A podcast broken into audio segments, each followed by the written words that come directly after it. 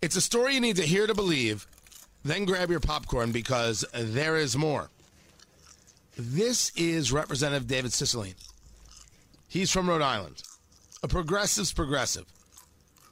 And he says that if you suggest that abortion should happen until the moment of birth, it's absurd and offensive. Status, whether they're in prison or out of prison, period, the end. And finally, this claim, which Mr. Jordan just made is repulsive and untrue. The notion that anyone is suggesting that abortion should happen up until the birthday is an absurdity and deeply offensive to women who are making important health care decisions every single day. And I yield the balance of my time. It's in the bill. They're talking about the Women's Health Protection Act. All right, that's what, what you hear Jim Jordan saying, Congressman from Ohio. And secondly, of course, there are people cheering the idea that abortion should happen until the moment of birth. To say otherwise is a lie, and that is Representative Cicilline lying. This is, you know, they've been having these these hearings. This is a doctor, Dr. Brandy, talking about abortion. For some, abortion is liberation. There's a lot of good that comes from a people's ability to access abortion, and I want to celebrate that. She's smiling as she gives her testimony. If you believe that abortion is liberation, why wouldn't you believe that abortion is liberation until the moment of birth? And if it's despicable and wrong to say that, deeply offended that anybody would suggest such a thing,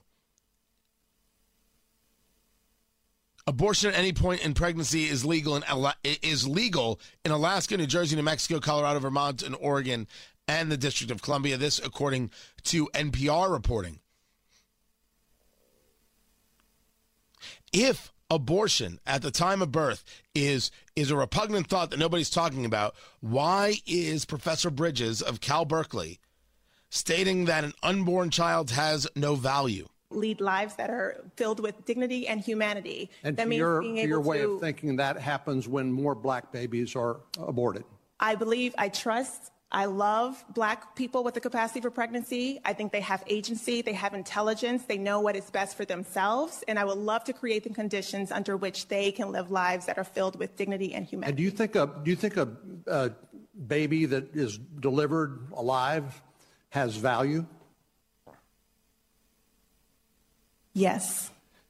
Do you think that a, um, a, a baby that is not yet born has value? I believe that a person with a capacity for pregnancy has value. They have intelligence. They have agency. They no, have. I'm talking about the baby. And I'm talking about the person with the capacity for and I'm, pregnancy. you're not answering the question. I'm asking. I'm, I'm, answer, a, I'm answering a more interesting question that, to you me. You think that the baby that is not yet born, let's say the day before this mother delivers, do you think that baby has value?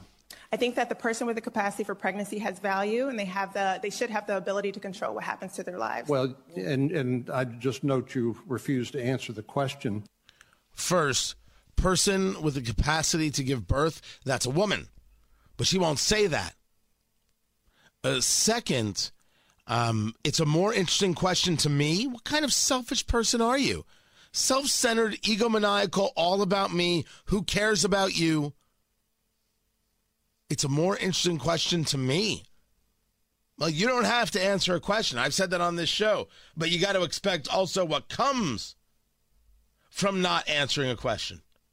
You didn't answer the question because in your other answers, you showed us a child not yet born to you has no value. And going back to Representative Cicilline, if that baby has no value, why wouldn't they abort it?